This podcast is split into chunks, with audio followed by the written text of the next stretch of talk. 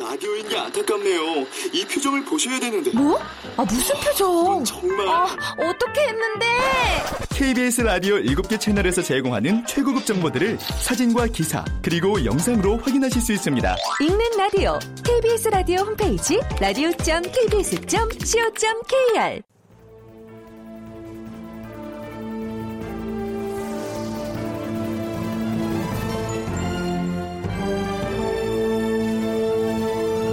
다큐멘터리 역사를 찾아서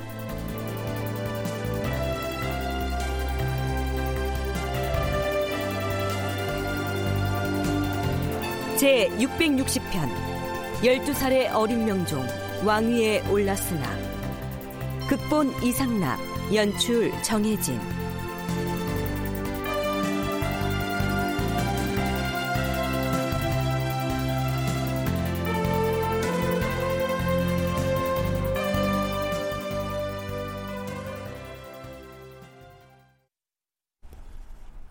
여러분 안녕하십니까? 역사를 찾아서의 김석환입니다. 중종은 1544년 11월에 세상을 떠납니다. 자연스럽게 세자였던 인종이 즉위하면서 조선의 제12대 왕이 되지요. 이때 명나라에서 왔던 사신이 자신을 접대하던 조선 관리에게 이렇게 말했다고 합니다. 이번에 즉위하신 당신네 나라 임금은 가히 성인이라 할 만하오.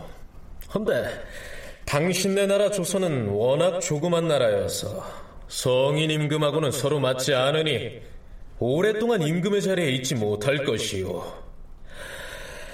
아, 당신들은 참으로 복이 없도다.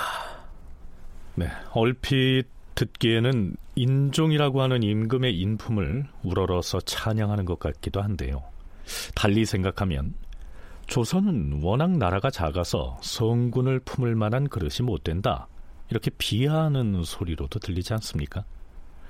하지만 이 얘기는 정사인 인종실록에 올라있는 기사가 아니고요, 이재신이라고 하는 문신이 지은 아성잡기라는 문집에 나오는 내용입니다.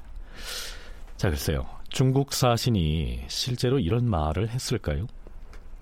인종이 짧은 기간 왕위에 있다가 세상을 떠나자 명나라 사신이 그런 말을 했던 것처럼 나중에 만들어낸 이야기는 아닐까 생각해 봅니다. 인종실록 원년 6월 29일치 기사를 살펴보죠. 이날 신시에 임금의 증세가 극도로 위급하였다. 중궁이 어찌할 수 없으므로 손가락을 잘라 피를 바치려 하였다. 이 말이 밖으로 새나가자 영의정 윤인경 등도 눈물을 쏟고는 손가락을 자르는 것은 임금의 증세에 보탬이 되지 않는다고 청하여 멈추게 하였다. 잠시 후에 어의 유지원이 나와서 대신들에게 말하였다.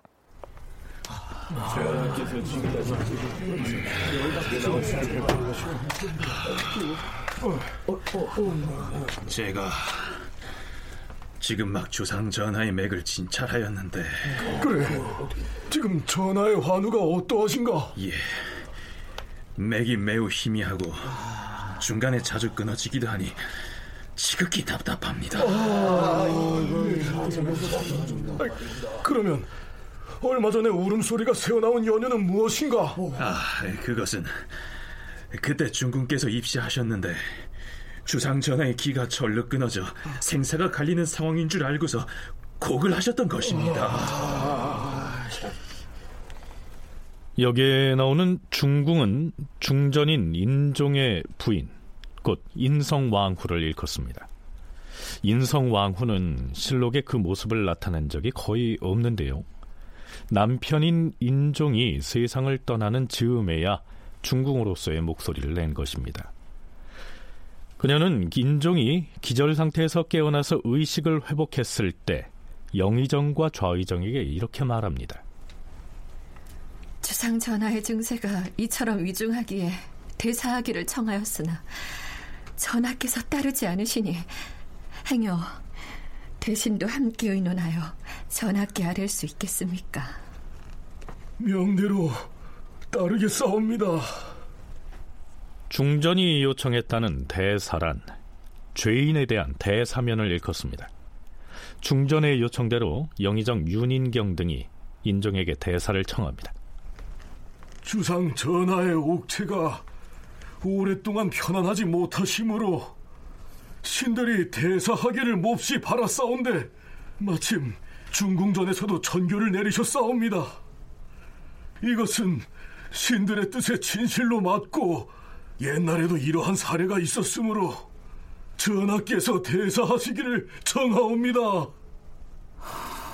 대사는 나라의 기운이 번성한 태평성대에는 행하는 일이 아니다. 때문에 처음에는 거행하지 않으려 했으나 조정이 이토록 굳이 청하니 마지못하여 따르노라. 사형에 처할 죄를 지은 자들을 제외하고 그 이하의 죄인들을 모두 용서하여 풀어주라. 그러면서 우리가 지난 시간에 언급했던 조광조의 신원에 관련된 문제를 다시 한번 거론하죠. 조광조 등의 일은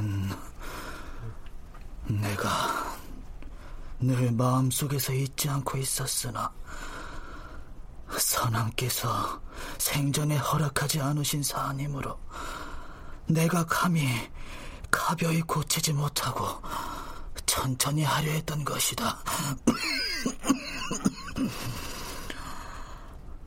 이제는 내 병이 위독하여 다시 살아날 가망이 전혀 없으므로 비로소 유언을 남겨서 말하노니 조광조 등의 벼슬을 회복하고 혈량과도 회복하여 당시 청거되었던 사람들을 거두어 정용하도록 하라. 그런데 인종이 숨을 거두기 전에 유언으로 남겨야 할 매우 중대한 사안이 있었습니다. 그걸 중전인 인성왕후가 일깨우죠. 전하, 나라의 일에 대하여는 어찌하여 한마디 말씀이 없으십니까?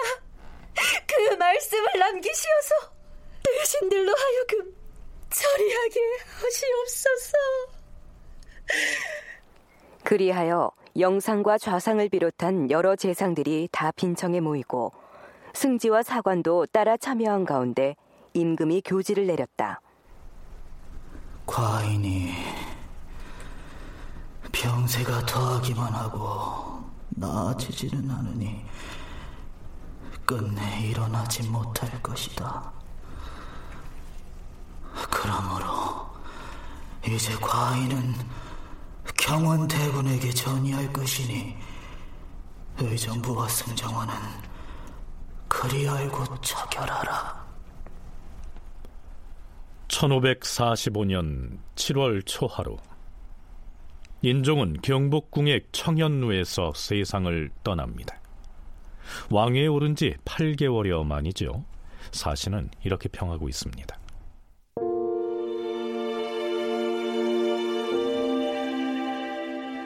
인종은 부왕인 중종이 편찮을 때에는 관대를 벗지 않고 밤낮으로 곁에 모셨으며 친히 약을 다리고 약은 반드시 먼저 맛을 보았으며 수라를 전혀 드시지 않았다. 이렇게 한 것이 거의 20여일이었고 중종이 승하하자 닷새 동안 음료를 마시지 않았으므로 나날이 쇠약해졌다. 인종은 창덕궁에서 선왕이 지냈던 경복궁으로 이어하여서는 중종이 평일에 거처하던 곳을 둘러보고 가리키면서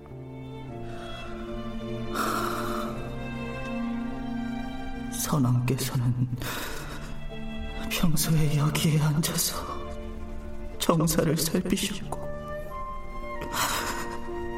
옥체가 불편하시면 또 이곳에 기대셨구나.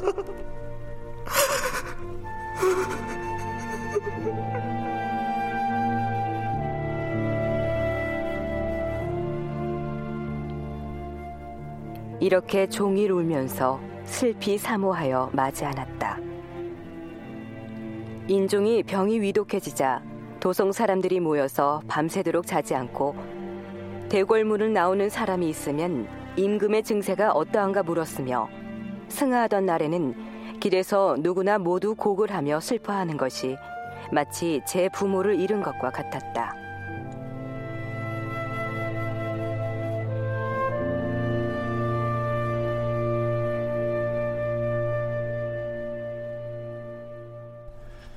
실록에서도 이 인종이 부왕의 병을 간호하고 또한 장사 지낼 때의 모습을 기술하면서 몇 번이나 그 예가 지나쳤다 이렇게 반복하고 있습니다. 결국 인종은 부왕인 중종의 상을 치르다가 그 자신도 세상을 떠난 셈이니까요. 그 짧은 재위 기간에 왕권의 기반을 닦거나 혹은 정치 개혁을 시도해볼 결의를 낼 수가 없었던 것이죠. 전 국사편찬위원회 김현영 연구관의 얘기입니다. 상복을 입고 정기적으로 빈소에 가가지고 제사를 지내고 해야 되는 거죠. 그래서 그 상례 기간 중에는 그 식사도 소선을 하게 되죠. 기름진 음식이나 고기를 먹지 못하고, 그러니까 사실 건강에 있어서는 고기나 이런 걸 많이 먹어야 되는데 그런 걸 먹지 못하고 그러니까 더 건강이 악화되었던 것 같습니다.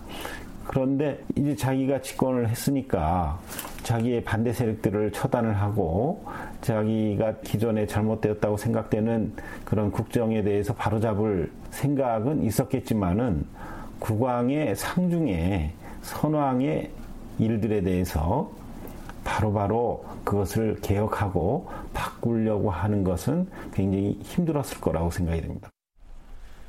인종은 즉위 직후 신체적으로 매우 허약한 모습을 보인 데다가 무엇보다도 그에게는 대를 이을 후사가 없었기 때문에 대소신료들은 형식상으로는 국왕인 인종에게 충성을 하는 것처럼 보였지만 물밑에서는 그 다음 보위를 누가 이을 것인가를 두고 이런저런 계산을 했겠죠.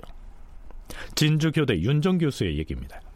인종을 어렵게 한 건 대윤, 소윤 이런 문제의 갈등도 그것 때문에 내재해 있는 건데요. 인종에게 후계자가 없는 게 더 문제였습니다. 나이가 31살이 다 됐는데요. 자식을 낳지 못했기 때문에 이게 아주 복잡한 상황으로 외척이 없는 게 문제가 아니라 그 다음에 후계의 구도를 사람들이 생각하게 되는 구성이 됐다는 거죠. 자식을 못 낳으니까. 그 다음에 그럼 누가 갈 것인가. 중종의 자식 중에 누가 있는가. 이렇게 신하들이 분류가 될 수 있고요. 분립이 될 수가 있고 인종을 중심으로는 있지만 그 뒤에의 선에서 여러 가지 논란이 가능할 수 있는 상황이 있었습니다. 자, 이런 측면에서 인종이 생을 마감하기 전에 이복동생인 경원대군에게 전의한다. 이렇게 못 박은 것은 그 의미가 작지 않다고 하겠죠.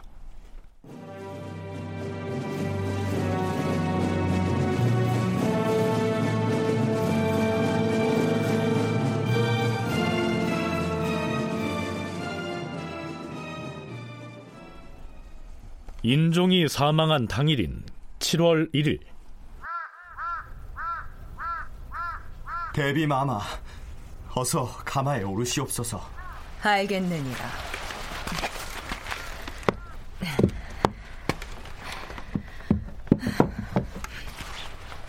경복궁으로 가자. 예, 마마. 출발하라. 예.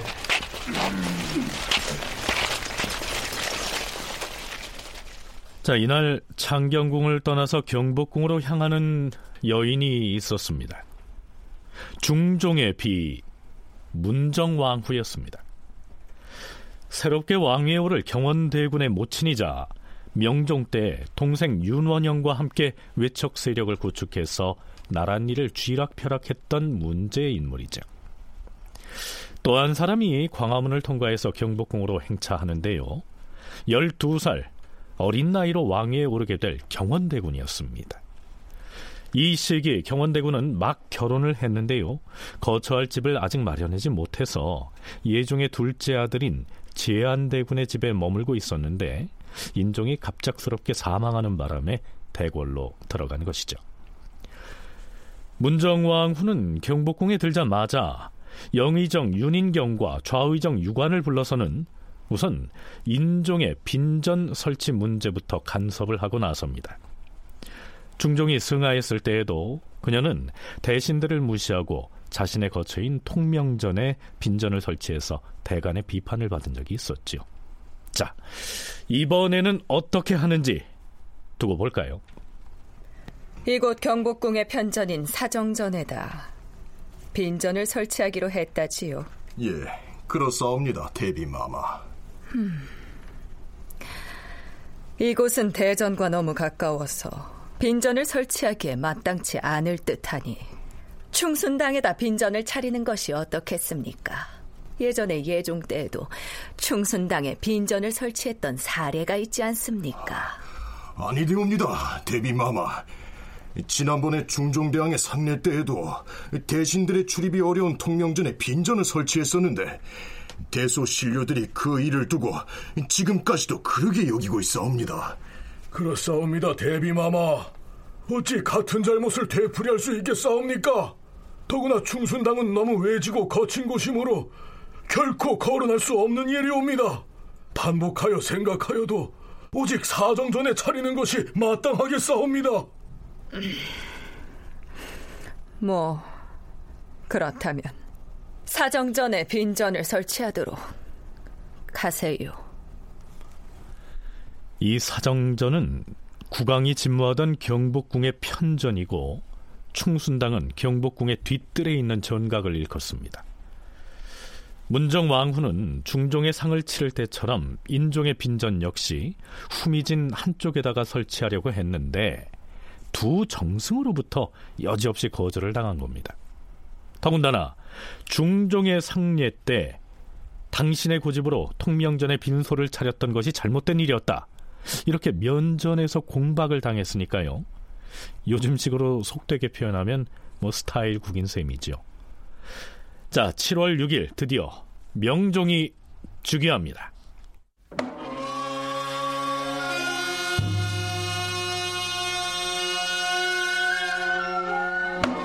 명종이 면복을 갖추고 사정전의 동쪽 들에 꿇어앉아 향을 올린 뒤에 사배하고 나서 동쪽 섬돌로부터 올라가 향로 앞에 나아가 꿇어앉았다.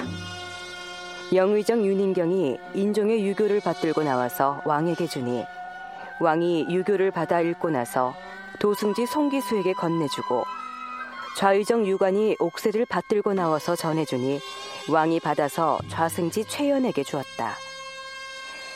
이윽고 왕이 근정문으로 나와 즉위하였다. 백관이 사배하고 산호하였다.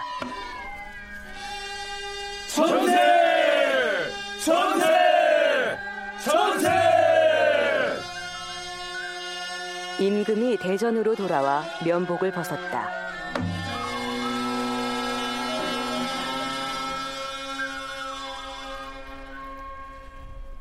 이어서 즉위교서를 반포합니다. 이 교서는 의정부 우참찬 신광한이 지은 것으로 되어 있습니다. 요약하면 이렇습니다. 하늘이 우리나라에 재앙을 일으킨 것이 이때보다 심한 적이 있었던가. 우러러 울부짖어도 미치지 못하고 어루만져 억눌러도 되살아나는구나. 생각하건대 우리 대행대왕께서는 태어나면서부터 슬기롭고 날 때부터 효성이 도타오셨도다. 동궁에 계시던 25년 동안에 늘 학문에 종사하여 시종 변함이 없었으며 위독한 병환 중에도 후계 문제를 잊지 않으시고 이 어린 나우를 생각하여 신속하게 왕통의 승계를 명하셨도다. 마지 못하여 그 유명을 받들어서 7월 초 엿새 날에 경복궁의 근정문에서 즉위하노라. 중종의 왕비를 대왕 대비로 높이고 대행왕의 왕비를 왕대비로 높이고 과인의 부인 심씨를 왕비로 삼는 바이다.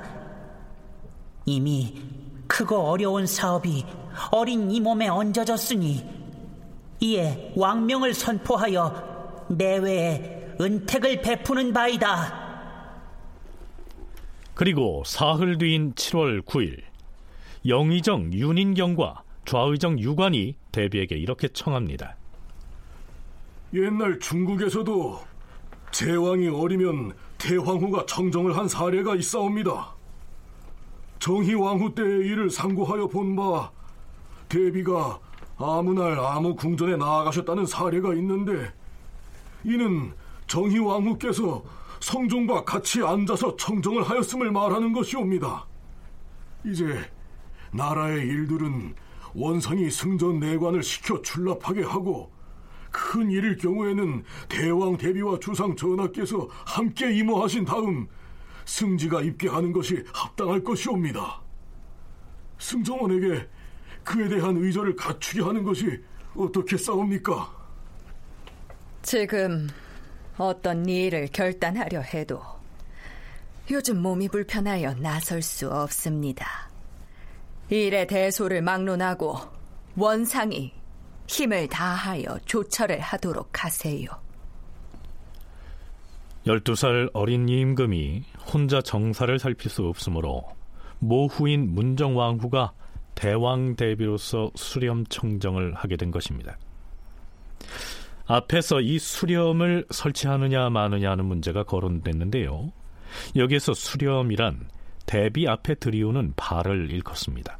또한 성종 때에 어린 임금을 보좌하기 위해서 원상제를 도입했던 것처럼 명종 즉위 후에도 원상들이 국왕의 정사를 돕게 되는데요, 이 수렴 청정 그리고 원상에 관한 문제는 나중에 다시 한번 살펴보기로 하죠.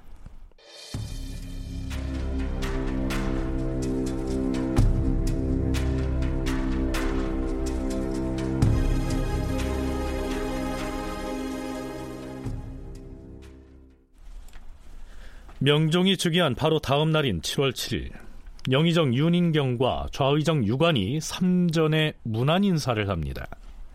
삼전은 대전, 대왕대비전, 그리고 왕대비전을 일컫습니다. 즉 국왕인 명종과 대왕대비인 문정왕후, 그리고 인종의 비인 인성왕후를 차례로 찾아가서 문안 인사를 했다는 얘기입니다.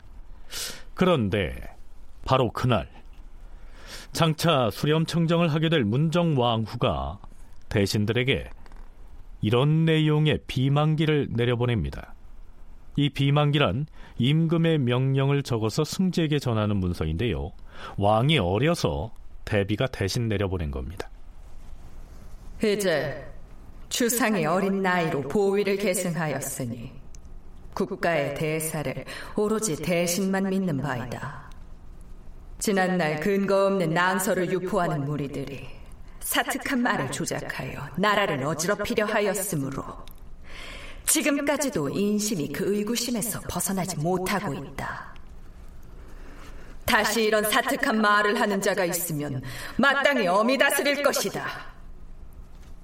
그러나 기왕에 있었던 낭설에 대해서는 이를 모두 문제 삼지 아니하고 힘써 인심을 안정시켜 조정을 편안하게 하려고 하니 대신들도 의당 이 뜻을 알아서 인심을 진정시키고 충성을 다하여 나라를 돕도록 하라. 수렴 청정이 결정된 직후 문정왕후가 내놓은 첫 발언이 이러합니다.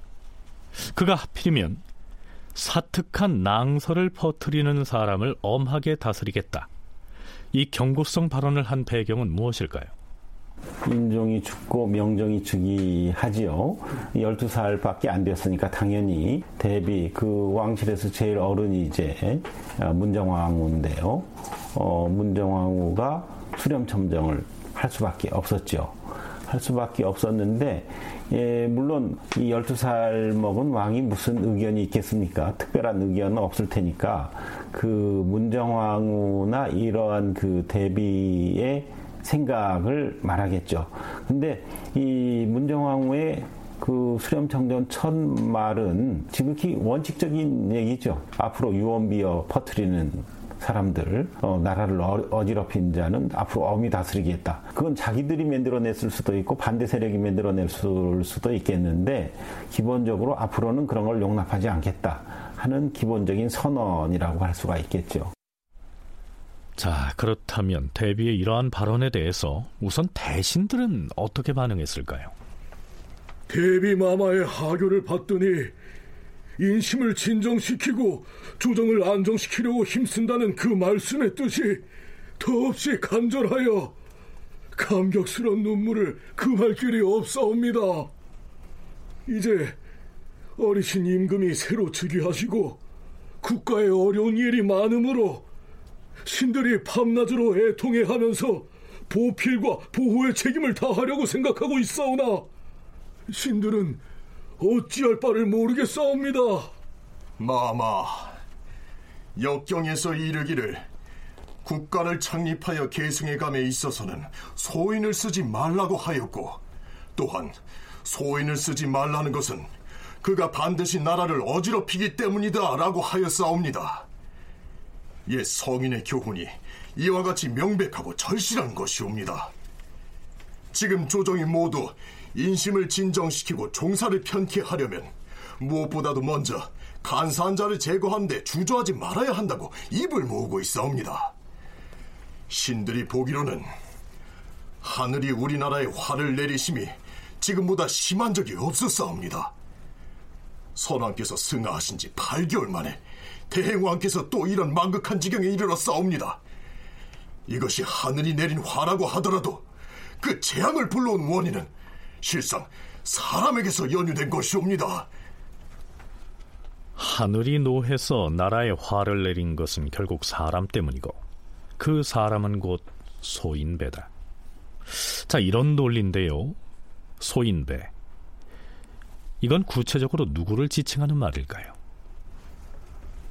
대비마마, 군기 시첨정의 벼슬을 맡고 있는 윤원로는 그 성품이 흉악하고 마음이 간사스러워서 대왕 대비를 믿고서 날로 말 만들기만을 일삼아 형제간을 이간해 왔사옵니다. 대행왕인 인종의 효도와 우애는 타고난 천성이어서 형제간의 우애에 털끝만한 어색함도 없었는데, 윤원로는 동궁이 대군을 해치려고 한다는 소문을 내어서 양쪽에 흔단을 빚어내어 싸웁니다. 그리하여 중종께서는 밤낮으로 어린아들을 보전하지 못할까 우려하신 나머지 드디어 환우가 심해져서 끝내 승하하기에 이르셨사옵니다. 그뿐이 아니옵니다. 대행왕인 인종께서도 어버이의 마음을 편치 못하게 하고 형제간에 우애 있게 지내지 못할까 항상 근심과 두려움을 품고 지내다가 옥체가 극도로 수척해지시더니 얼마 안 되어 또 승하하시었으므로 모두가 통분하게 여긴 것이옵니다. 윤월로 이 사람은 종묘 사직의 큰 역적이고 국가의 화근인 것이옵니다. 이 사람이 비록 대왕 대비마마의 지친이긴 하오나 대의로 말한다면 실상 마마의 원수이옵니다. 지금 두상전하께서 어린 나이로 보위를 계승하였으니 우선 힘쓸 것은 그 처음을 바르게 하는 데 있사옵니다. 처음을 바르게 하지 못하고서 유종의 미를 얻을 수는 없는 것이옵니다. 지금 조정의 중론이 모두 만약 이 사람을 제거하지 않으면 반드시 주상의 총명을 현혹시키고 조정의 정사를 문란케 하여 마침내 종사를 위태롭게 할 것이다, 이렇게 말하고 있사옵니다. 거기다가 두 선왕께 죄를 지었으니 대왕 대비 마마께서도 또한 사사로운 정을 두어서는 아니 될 것이옵니다. 빨리 먼 곳으로 귀양을 보내시어서 한편으로는 하늘에 계신 두 임금의 영혼을 위로하고, 또 한편으로는 신민들의 쌓인 울분을 위로하게 해주시면 종사에 매우 다행스럽겠사옵니다. 자, 어떻습니까? 다들 아시겠지만 지금 의정부의 두 정승을 포함한 대신들이 탄핵 공세를 펴고 있는 그 대상은 문정왕후의 친오빠인 윤월로입니다. 대신들은 윤월로가 중종 말기에 세자와 경원대군을 이간하기 위해서 거짓 소문을 퍼뜨렸기 때문에 그로 인해서 중종도 열이 나는 병을 얻어서 사망을 했고, 인종도 그 여파로 일찍 세상을 떠났다 하는 식으로 두 선왕의 죽음의 원인마저 윤월로가 제공했다고 날선 공격을 하고 있는 것이죠. 문정왕후는 중종 말년부터 계속 경원대군을 난 다음부터는 대윤 소윤의 갈등이라고 후대에 말해줄 수 있는 그런 말을 내거는 사람들 때문에 굉장히 어려운 삶을 스스로는 살아왔던 거죠. 즉위하자마자 당연히 낭설들을 퍼뜨리지 마라 라고 신하들한테까지 전면적으로 얘기를 하는 거죠. 이제 즉위를 했고 우리 명종을 중심으로 이제 전궁을 운영해 나가는 거에 대해서 쓸데없는 논란들을 일으키지 마라 라는 정도로 말을 한 것 같습니다. 그런데 이런 조처에 대해서 쓸데없는 흔단을 일으키지 마라는 거에 대해서 신하들은 어떻게 봤느냐면 쓸데없는 흔단을 일으키고 있는 문정왕후의 오빠 윤원으로부터 처리를 해라 라고 문제를 제기하는 거죠. 대왕 대비인 문정왕후가 명종의 왕위 계승 직후 그 일성으로 앞으로 사특한 언행을 하는 자는 엄벌하겠다 이렇게 호기롭게 경고를 했는데요. 그 말이 떨어지자마자 그것도 의정부 정승들이 나서서 그렇다면 당신의 친오빠부터 내쳐라 이렇게 치고 나온 겁니다. 자, 윤원로는 어떻게 될까요?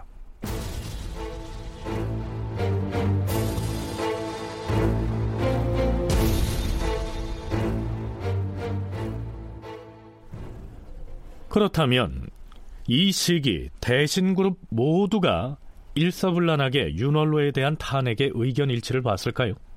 아니었습니다. 실록에는 이렇게 적고 있습니다. 대비에게 윤원로에 관한 일을 계달하기 전에 대신들이 여러 날 회의를 하였는데 예전에 윤원로와 결탁했던 이기는 그때마다 매양 몸이 불편하다고 핑계를 대면서 다른 곳으로 나가서는 등을 돌리고 누워있으면서 참석하려 하지 않았기 때문에 권벌이 그 모습을 보고 자네는 왜 곁에 있는 사람들을 이렇게 불쾌하게 만드는 것인가? 라고 질책하였다.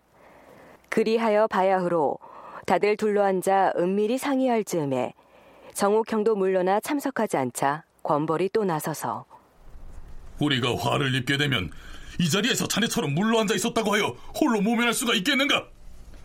이리 바짝 다가와 참여하시게. 이처럼 사전 논의 과정에서 뜻을 달리하는 사람들이 있어서 의견 모으기가 쉽지 않았던 것으로 나타납니다. 이러한 설왕설래가 있었던 것이죠. 자, 빨리 결론을 냅시다. 자. 그럼 대왕 대비에게 올리는 계문을 통해서 윤활로를 탄핵한다는 데에는 모두들 찬동을 하는 것이지요? 물론이요. 그렇게 합시다. 좋아요. 자, 그런데 윤활로에게 무슨 벌을 내리도록 대비에게 청할 것인지도 미리 의논을 해야 할 것 아니겠어요? 당연히 윤활로를 포박하여 속히 혈육을 가해야 한다. 이렇게 청해야지요. 그렇고 말고요. 지금 뭐라 하였소?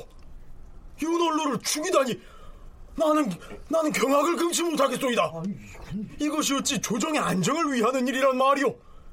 먼 곳으로 귀양 보내자고 하는 것이 마땅합니다. 새 국왕이 정사를 시작하는 처음인지라 간사한 소인배는 그 싹을 제거하고 출발해야지요. 그래도 윤원로는 왕실의 지친이고 원로 대신인데 추사를 하자고 개청한다면 대비의 마음이 편안하겠습니까? 아니 될 말씀이요. 중종대왕 때 윤원로가 한 일을 상기해보세요. 마땅히 혈육을 해야 합니다. 유배형은 찬동할 수가 없어요.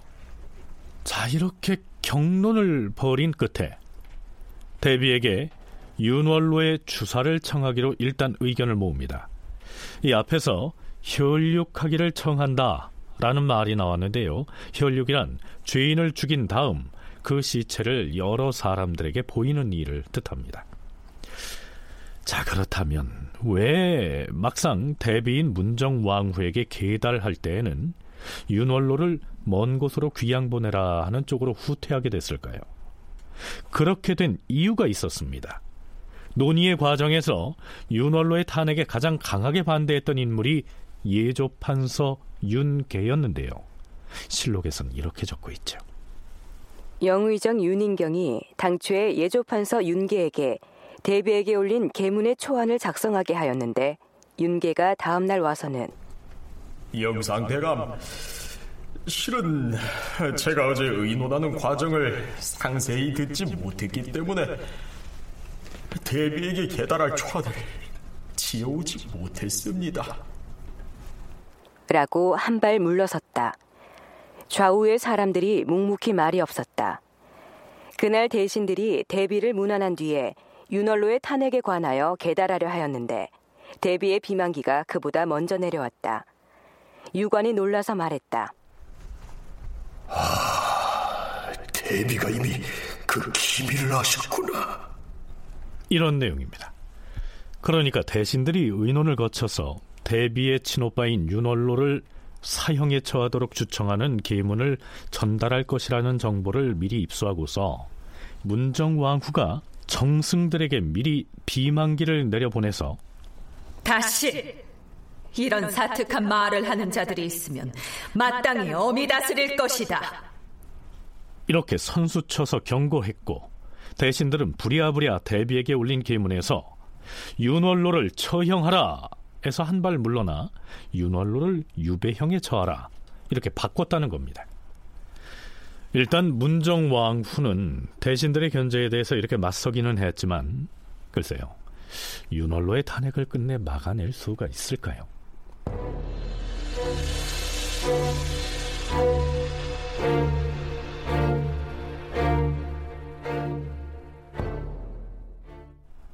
자, 그런데 조정 대신들의 소윤에 대한 공세에 맞서는 문정왕후의 대응도 만만치 않았습니다.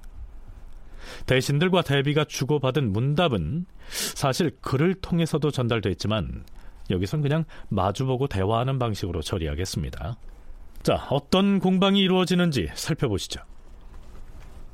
작년 겨울 중종께서 경연을 파하고 내전으로 들어와 이르시기를 대사관 구수담이 대윤소윤의 일을 말하기에 그 언근을 추문하려다가 인심이 흉흉해질까 저하여 추문하지 않았다 이렇게 말씀하셨다. 그런 일이 있고 난 뒤에 대사헌 정순붕도 대윤과 소윤에 관하여 말을 한 바 있으나 중종께서 끝내 언근을 추문하지 않았던 것은 곧 인심을 진정시키려는 뜻이었다. 당시에 소문으로 떠돌던 일이 실제로 있었다면 내가 궁중에서 어찌 듣지 못하였겠는가. 그럼에도 불구하고 어린 왕이 즉위한 지 이제 겨우 7일이 경과하자마자 조정에서 이같이 아뢰니 내가 어찌 조처해야 할지를 모르겠구나. 윤월로는 인물이 비록 볼만한 데가 없기는 하나 그와 관련한 소문이 사실인지 아닌지 언근도 캐보지 않고 죄를 준다는 것은 부실한 일이 아니겠는가. 만약 언근을 추문하여 그것이 사실로 드러난다면 대비인 나로서도 애석해 할 것이 없을 것이다.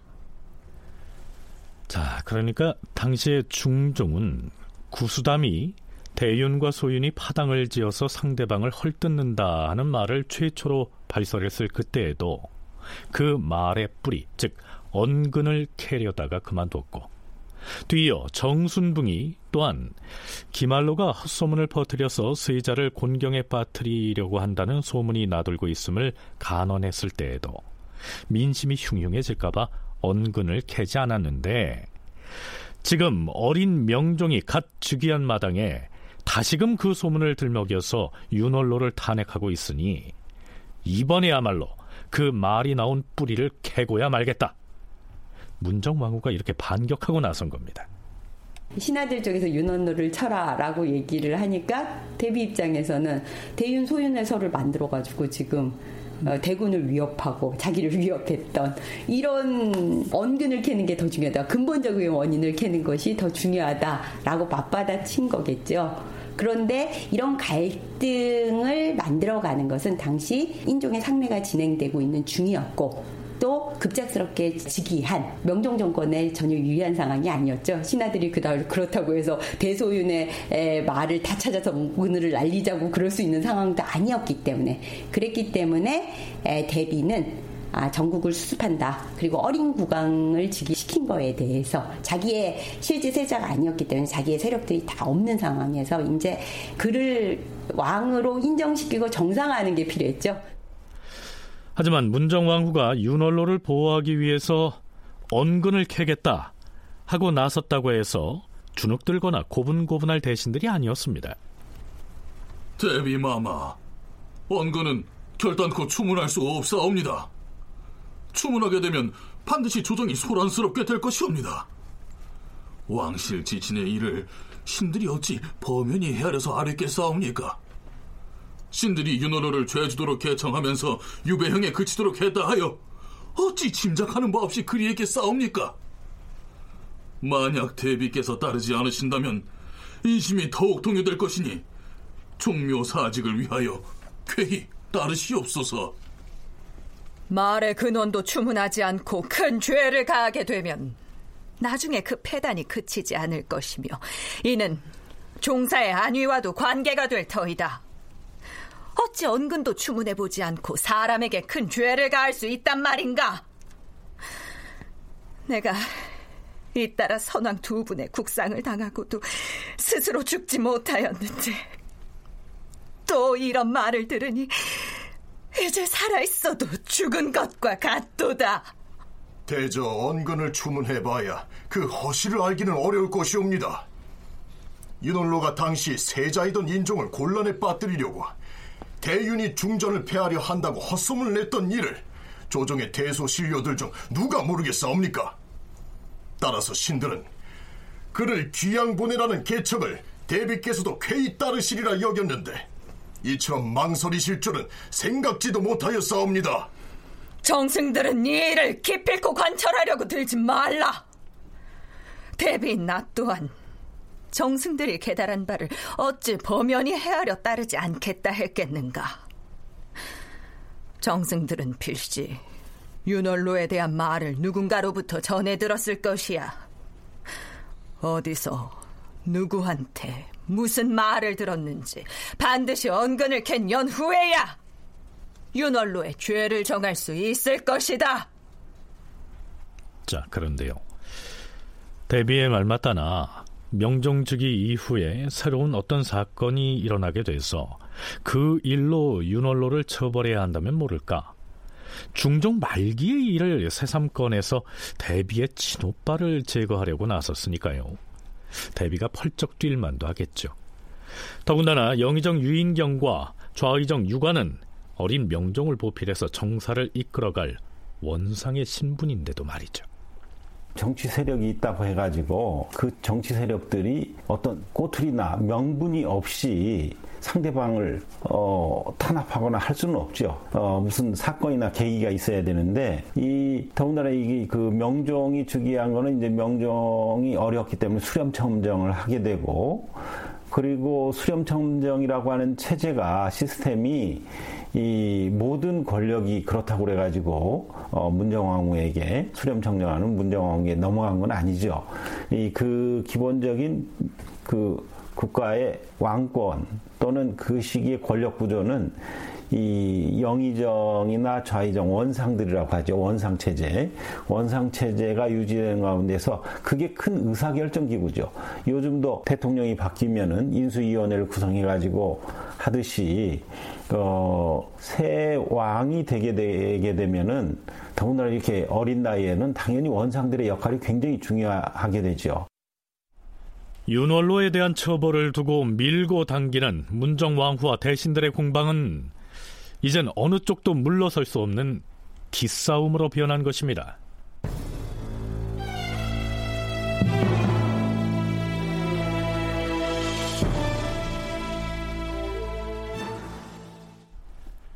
문정왕후와 대신들이 한바탕 공방을 벌인 다음 날인 명종 즉위년 7월 8일.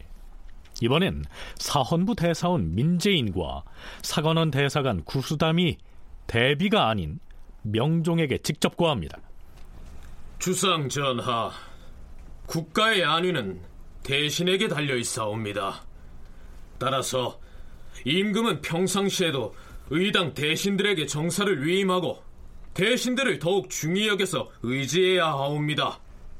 하온데 대신이 아랜 바를 두고 전하를 대신하는 대비께서 망설이면서 따르지 않으시니 이는 잠옷 대신을 중히 여겨서 의지하려는 뜻이 없는 것이옵니다. 어리신 임금으로서 처음 정치를 하는 지금 대체 누구와 더불어 하시렵니까? 삼가 민심이 두려워하고 국가가 불안해질까 염려스럽사옵니다. 전하께서는 일제 대신의 뜻을 따르시어서 종묘사직의 대계를 위하시옵소서. 나는 지금 나이가 어려서 그 일이 어떤 일인지 잘 모르겠으니 자전께 아르는 것이 온당할 것이요. 과인이 평소에 윤활로를 만나본 일도 없는데 무슨 사사로운 정이 있어 그를 감싸려고 하겠습니까? 명종은 이렇게 대답한 것으로 기술되어 있습니다. 자, 그렇다면 12살짜리 어린 임금이 자기 판단에 따라서 이렇게 말했을까요? 사관의 사평은 이렇습니다. 이때 대신들은 대비전에 아뢰고 대가는 대전의 임금에게 아뢰었다. 그러나 임금은 어리기 때문에 지금의 이 대답은 명목은 왕이 한 것으로 되어 있으나 실상은 대비전에게서 나온 것이다. 대비는 대신들이 아뢰는 일에는 아예 대답도 하지 않았으니 이것은 국정을 탐하고 대신을 경시하는 조짐이라 할 것이다. 대비는 아예 대신들은 상대하지 않으려고 하면서 대간이 어린 명종에게 직접 올리는 간언에 대해서는 사전에 이러이러하게 짧게 답하라 이렇게 지침을 준 것으로 보입니다. 그러자 홍문관을 포함한 언론 3사에서는 어린 명종을 맞상대해서 대답을 얻어내려고 하죠. 주상 전하, 홍문관에서 아뢰옵니다. 신들이 듣건대 어제 전하께서는 윤월로가 외척이긴 하지만 만나본 적도 없고 또 그의 말도 들어보지 못하였으므로 죄줄 수 없다 이렇게 말씀하셨다고 들었사옵니다. 신들은 윤월로와 전하가 말을 주고받은 바가 있다고 해서 죄주기를 청한 것이 아니옵니다. 지난날 선왕조 때 사특한 말을 지어내어서 소란을 꾀한 정상이 극에 달하였사옵니다. 전하께서는 어리셔서 모르시겠으나 대비께서 신들에게 내린 전교에서 이른바 사특한 말을 지어내어 국가를 어지럽히려 했다고 한 것은 당초 다른 사람에게서 나온 것이 아니라 실은 그 사특한 말이 윤월로의 소행인 것을 대소신료들이 모두 환히 알고 있사옵니다. 이제 정부, 육조, 대간, 시종들이 모두 같은 내용으로 아뢰고 있으니 그 사람의 죄악이 온 나라에 전파되어 있는 지경이옵니다. 전하께서 일개 척속 한 사람을 비호하기 위해 종사의 대계를 돌아보지 아니하고 일국의 공론을 살피지 않으심으로 지금 민심이 울분해하고 있사옵니다. 종사가 위태롭게 된다면 외척인들 어찌 보전될 수가 있겠사옵니까? 사사로운 인정을 힘써 억제하고 속히 대의로 결단하시옵소서. 나는 나이가 어려서 경들이 말한 바를 잘 알지도 못하겠거니와 이 문제는 대왕 대비께 아뢰어야. 명종은 어찌할 바를 모릅니다. 그런데 홍문관의 관언에 이어서 대사헌과 대사관이 명종을 찾아와서 또 간언을 올립니다. 전하, 윤월로의 일에 대해서 어제 전하께서는 대비께 계달해달라고 말씀하셨사옵니다. 하오나 이제 전하께서 이미 보위를 계승하셨으니 신들이 모든 사항을 일일이 대비전에 아릴 수는 없사옵니다. 내가 겨우 이제 10살이 갓 넘었는데 어떻게 시비를 알아서 나란 일을 처리할 수 있단 말이오. 나는 학문도 넓지 못한데 무슨 일을 상세히 살필 수 있단 말이오. 전하, 즉위하여 처음 정사를 살필 적에는 일의 대소를 막론하고 반드시 공론을 따름으로써 화근을 막아야 하옵니다. 지금 대신들이 종사의 대기를 위하여 한 사람을 죄주라고 청하고 있사온데 전하께서는 그 말을 믿지 않고 완고하게 거절하시니 그렇다면 대신이나 육경을 비롯하여 대간과 시종도 없이 나라를 다스리려고 하시옵니까? 망설이지 마시옵소서. 내가 나이가 어린 까닭에 아직 사리에 박지 못하고 또한 대비께서 윤월로의 처리 문제를 두고 매우 가슴 아파하시니 자식된 마음에 차마 처단을 하지 못하겠습니다. 임금은 아직 나이가 어려서 사리분별을 못하고 대비인 문정왕후는 요지부동이었으며 그럴수록 대신과 대간의 탄핵 공세는 거세지고 있었으니 일은 점점 꼬여만 갑니다. 이때 나이가 70에 이른 원로 대신인 홍원필이 나서서 문정왕후에게 고합니다. 대왕 대비마마, 윤원로의 간사함과 악독함은 온 나라 사람이 훤히 알고 있는 것으로 그 죄악이 오늘에야 비로소 드러난 것이 아니온데 왜 그를 자꾸만 죄 없는 곳에다 두려고 하시옵니까? 그렇게 해서 일국의 백성들과 신료들의 이목을 가릴 수 있겠사옵니까? 어찌하여 국가의 대계를 돌아보지 아니하고 사사로운 인연에만 이끌려서 도리어 조정의 공론을 헌으로 돌리고 계시옵니까? 어찌 신들이 윤원로라는 일개 원로 때문에 허망한 말을 가지고 성총을 속이려 하겠사옵니까? 예로부터 조정의 소인배들이란 반드시 왕실의 내전과 깊이 결탁한 연후에야 감히 밖으로 방자해지는 법이옵니다. 소인배들은 애써 임금이나 내전에 아부하여 총애를 얻기 때문에 임금이 그의 사랑스러움만 보고 사악함을 보지 못하면 항상 화란이 야기되기 마련이옵니다. 대비께서 빨리 사사로운 인연을 끊으시고 힘써 일국의 공론을 따르시어서 인심을 진정시키시옵소서. 자, 이후에도 윤원로에 대한 대간과 대신의 탄핵 공세는 이어지는데요. 드디어 문정왕후가 이렇게 교지를 내립니다. 윤원로의 경망한 성질은 나 또한 알고는 있으나 이와 같이 관계되는 바가 큰일이라는 것에 대해서는 아직도 알 수 없도다. 그러므로 형적이 없는 말을 가지고 큰 죄로 다스릴 수는 없다. 하지만 온 조정의 공론이 이에 이르렀으므로 애써 따르거니와 윤원로를 자원부처하게 하도록 하라. 자원부처, 범인을 도성 밖으로 내보내되 본인이 원하는 곳에 가서 지낼 수 있게 하는 것을 일컫습니다. 그런데 윤원로가 스스로 유배지를 선택하는 상황이 흥미롭죠. 이때 윤원로의 죄가 이미 정해졌으므로 의금부 관원들이 윤원로에게 자원하는 곳을 묻게 되었다. 그런데 정옥형은 윤원로의 위세가 두려워서 입을 다물고 감히 묻지 못하므로 심연원이 나서서 물었다. 가고 싶은 곳이 어디인지 말해보시오. 도성에 있게 해준다면야 좋겠지만 그건 안 된다고 하니까 그냥 가까운 경기 지역에 가서 지내겠다. 경기는 안 됩니다. 그럼 황해도로 가겠다. 황해도도 충청도도 안 됩니다. 이도도 안 된다, 저도도 안 된다. 그럼 가덕도에라도 가란 말이냐? 아하, 가덕도로 가고 싶습니까?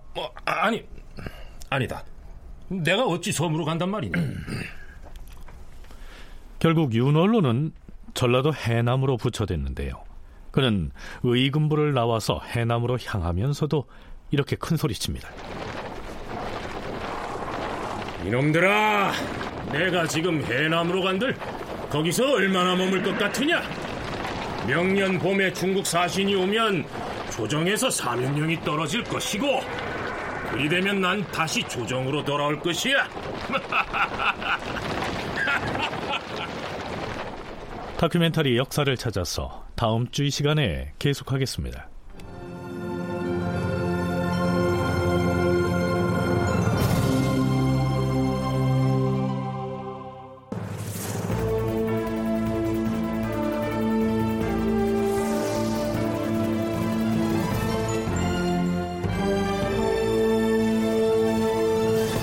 다큐멘터리 역사를 찾아서 제660편 12살의 어린 명종 왕위에 올랐으나, 이상락 극본 정혜진 연출로 보내드렸습니다.